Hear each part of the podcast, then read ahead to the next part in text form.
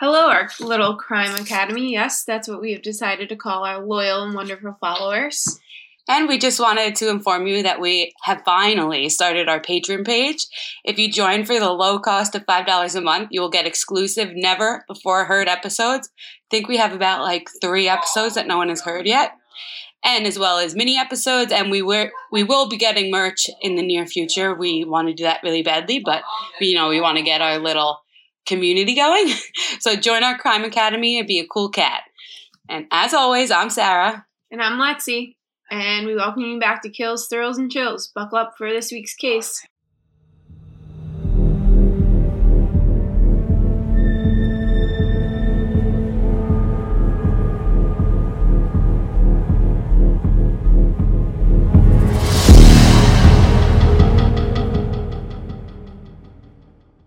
Today I am covering a local case that happened in Long Branch, New Jersey. This one is a harrowing tale, another family annihilator case. Apparently there's a theme going on the last few weeks. I don't know. But anyway, I'm just going to dive right in. So Scott Kologi, at 16, had suffered off and on again hallucinations since he was a child. And he had spent the last year thinking about doing something that hurt his family. And this is what he told detectives on New Year's Day in 2018. So this happened not too long ago. His family was gathered in their Long Branch home on New Year's Eve, and Scott went upstairs minutes before the stroke of midnight, took an AK-47 from his brother's bedroom, loaded 2 magazines with bullets, and turned out the light so his mother wouldn't see him when she came to look for him, he said. When she did, Scott said he shot her 5 to 7 times in the chest and the torso. Then he shot his father in the back when he came upstairs to see what was going on, he said. He went downstairs to the kitchen where he pumped 4 bullets into a woman he referred to as his grandmother, which was his grandfather's longtime girlfriend. So then he turned the gun on his sister, who was seated in the kitchen, and shot her 3 times in the chest and head area. That dramatic tale was played out as prosecutors tried to convince a judge a tape of Kologi telling that the story the detectives should be admitted to in his murder. I watched this interview. Oh, it was so, cold and callous and just, he was so unemotional during this whole trial. So, Scott's defense argues that he wasn't mentally capable of waiving his rights to have an attorney present before speaking to the police. He told detectives he put 30 bullets in each of the 2 magazines so that he could continue shooting until he ran out of bullets. He even said he thought about continuing the spree outside the household and going on to shoot a neighbor who bullied him when he was growing up.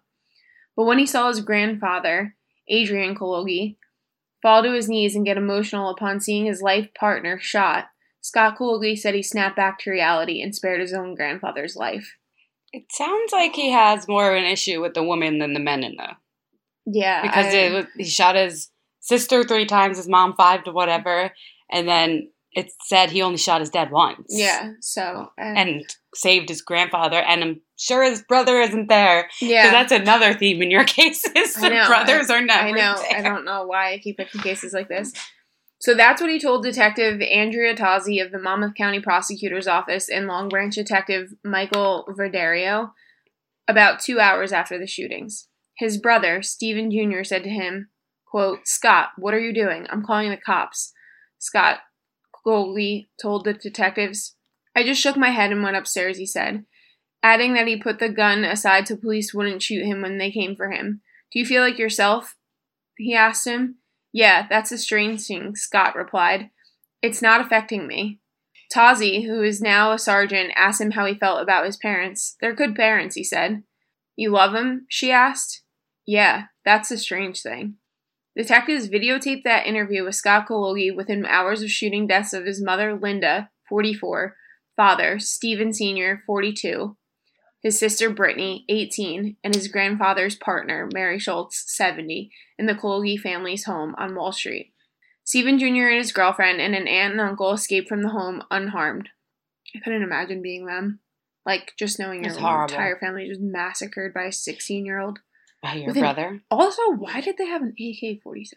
Well, that's what I want to know. The brother had it. Yeah, I don't know. And it's like an extensive, like... That's like a heavy-duty weapon. I used to be a paralegal, and I know, like, getting, like, a firearms permit in New Jersey is the most extensive thing ever. Yeah. Like, if you have one thing on your record that's, like, anything mental health, they're, like, even, like, a misdemeanor, you're not getting it. Yeah. So his brother, like, that shows that he was of right mind to have that, like, assault weapon. Exactly. But I don't think it should have been in the house with him, with his brother, with, what was his name? Scott.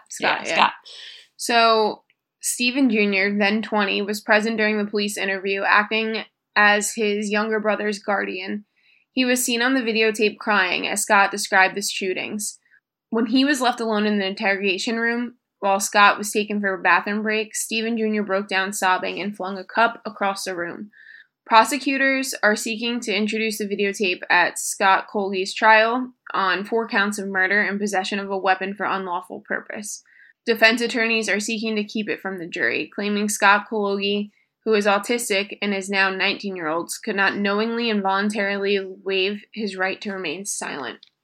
Prosecutors played the videotape during a hearing on its admissibility at trial. Quote, the defendant engaged in a knowing, intelligent waiver on his rights. Sean Brennan, assistant Monmouth County prosecutor, argued to the Superior Court Judge Mark Lemieux, adding that Scott Kologi was responsive and alert during the interview and even discussed with the detectives the books he was reading. Quote, I would submit that this is not an average 16-year-old, argued defense attorney Amika Nuoko of Lamara Law Firm. Why does everyone have wild last names? Seriously? Scott Kologi told detectives during the interview that he didn't have friends or a girlfriend and that he sleeps with his parents. He sees transparent women that float through a ceiling, just like any other 16-year-old, Nuoko said sarcastically. The defense attorney was referring to Scott Kologi's description to the detectives of hallucinations he experienced on and off since he was a child. Nuoko, I don't know if I'm saying that right, argued that Stephen Jr. shouldn't have been selected to serve as his younger brother's guardian during the questioning because he was present during the shooting spree and therefore was a victim. Nuoku argued an older half-brother who wasn't present during the killings instead should have been selected to serve as Scott's guardian. In addition, they argue, Stephen Jr. had a conflict because he could have been held criminally liable since it was his gun that was used to commit the shootings. I mean, which makes sense. And he was over 18. Yeah. So Brennan, however, disputed that and said Stephen Jr. acted properly as his brother's guardian. He noted how Stephen Jr. put aside his emotions after breaking down in the interrogation room when Scott was brought back from his bathroom break. He puts his own emotions aside, locks it down, and puts it aside, Brennan said of Stephen Jr. During the videotape interview, Scott Kologi described being emotionally detached when other family members had died. He said he thought on and off for the past year about hurting his family. Sometimes I would have these mood swings, happy one minute, then like really upset, he told detectives. Tazzi asked him if that's how he felt that night. He said, quote, I don't know how I felt, he responded. It was all over the place. When everything was happening, it felt like I was watching it, like I was further back in my mind, he told detectives. I could still see it, but I felt like it wasn't me. Even though I felt like I wasn't doing this physically, I was able to see everything. Like them moving and the firing, and then they stopped moving, Scott Kologi told detectives. He told them he aimed at his victim's head when he saw they weren't still moving because despite what he was doing to them, I didn't want them to be in pain at the same time. That just proves right there you knew what you were doing was wrong. Yeah, he knew, he knew what he was doing was wrong. So, I don't know, the whole thing just doesn't make sense. Yeah. The teen told detectives that he had never used a gun before and looked at videos on the internet to learn how, so it was clearly premeditated. Quote, what am I doing, he said. I don't even know how to use a gun. I don't even know how to load it, and let alone how to recoil would be. He told detectives his mother and father never saw the gun before because he turned off the lights. I don't know why I said that. Sorry. I just didn't want his mother to look at me, Scott Kologi said to detectives. I think that would have snapped me out of it. He insisted he belongs in a mental institution. Well, he's not wrong there. Yeah. Verderio asked him if he knew right from wrong. Yeah, Scott responded. It's like nothing happened. I doubt I would do it again, but I'm not sure. He was sentenced to 150 years in state prison for the 2018 massacre. Superior Court Judge Mark C. Lemieux imposed the prison term on Scott Kologi, now 20, calling him an evil man.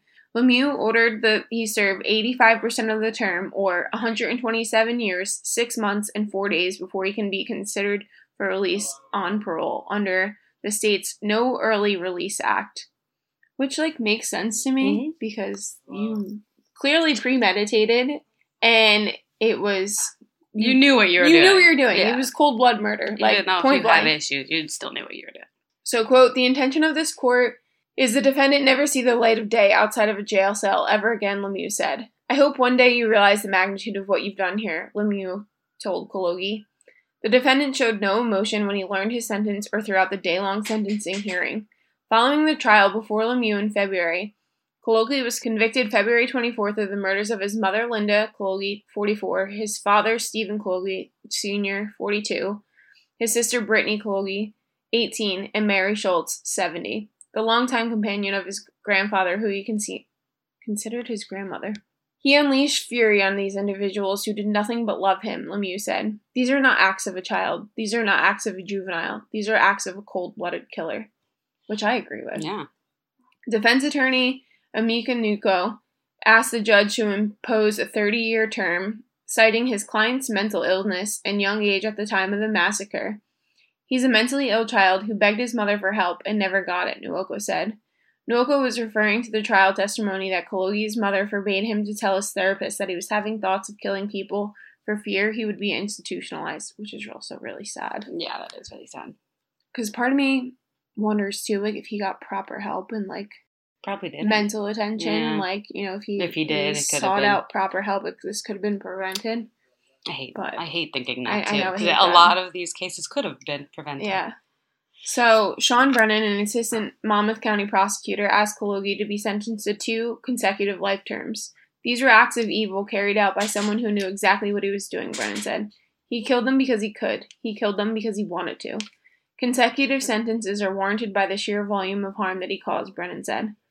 Throughout the lengthy sentence hearing, Kologi primarily looked downward and sometimes swayed from side to side in his chair in the courtroom's jury box. At times, he played with his hands. When he asked if he had anything to say before he was sentenced, Kologi said he did not. However, the victim's relatives were boisterous. Jane Mollis, one of Schultz's 8 siblings, told the judge she believes her murdered sister would have wanted Kologi to get the death penalty, as she had advocated for the person who murdered a cousin in Nevada in 2009. He should suffer adult consequences for his heinous acts, Wallace said. There is no closure, she said. He left behind a long list of emotionally crippled survivors. What has he done to deserve a break? Other siblings also described the devastation their sister's murder caused their family and described her as a fun-loving aunt who doted on children. Mary was the nurturer to the younger generation, said her sister Kathleen LeFurge. She was the cheerleader who encouraged the youth to follow their dreams. Although she had recently retired before her murder, Mary Schultz was involved in many organizations and activities, including genealogy and theater, said her brother, Dave Schultz. Mary was not an old lady in a rocking chair, he said. She had a lot more to accomplish in her life. Carol Kologi and the defendant's grandmother and Stephen Kologi Sr.'s mother acknowledged her grandson should be punished for the crimes, but she asked the judge to consider placing him somewhere where he could receive help for his mental illness. I don't know what's going on with me today.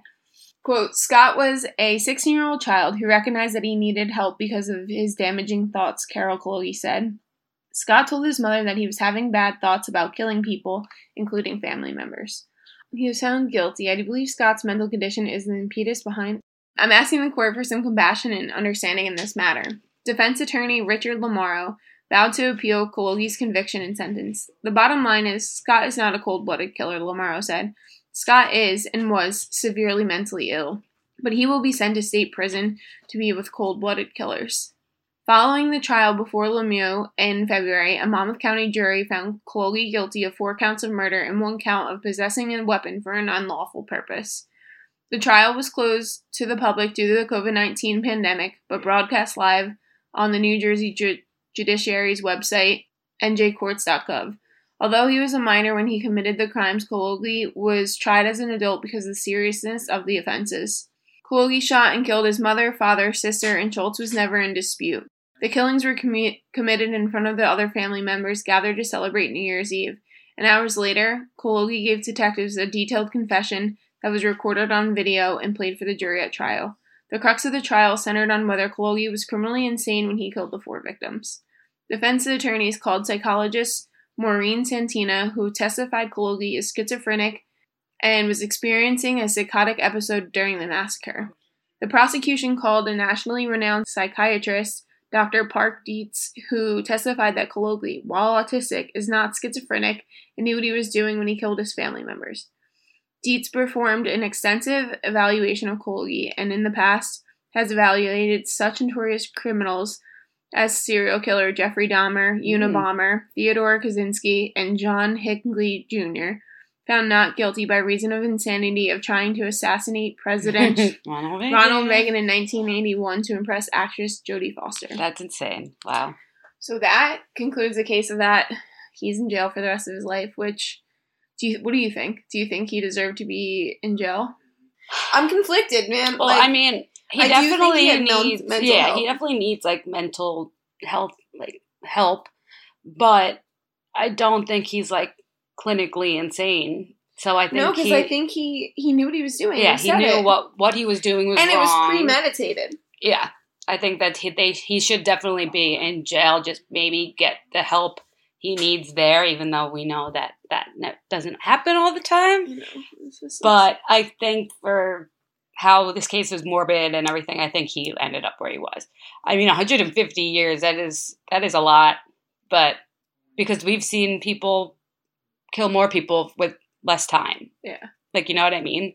Exactly. Like, that's crazy. I know. So it's like, I don't know. I think he needs mental help. Yeah. And I don't think he got it when he needed it. Yeah. And it just got worse. And I just think it got worse, but I think he knew what he was doing. Mm-hmm. I think it was cold-blooded. I think it was calculated. He premeditated it. 100%. Yeah. And he even, like, admitted to knowing what he was doing while he was doing it. Yeah. So. He said, that he could see them moving around and he shot them in the head to, like, put them out of their misery. Like, come on. Yeah, right there. He didn't want them to be in pain. Like, that just shows you, like, you know what you're doing. Yeah. No. So. I can't believe how local this is, too. I know. I am surprised I, like, haven't heard of this before. Me neither. But the funny thing is, like, I knew the judge's name, and then... So I didn't fuck it up. No, Lemieux is perfect. And then the prosecutor, who was it? Brennan, yeah. What's his first name? Forget. I used to work with him. Sean Brennan. I used to have to call the courts all the time. They hated me. That's so funny. Because I used to work for a defense attorney, and they hated me, so... Fun fact. That is crazy. Wow. So, well, Happy New Year's. Anyway, we hope you have a safe and happy New Year, and you don't massacre your family. Happy 2023!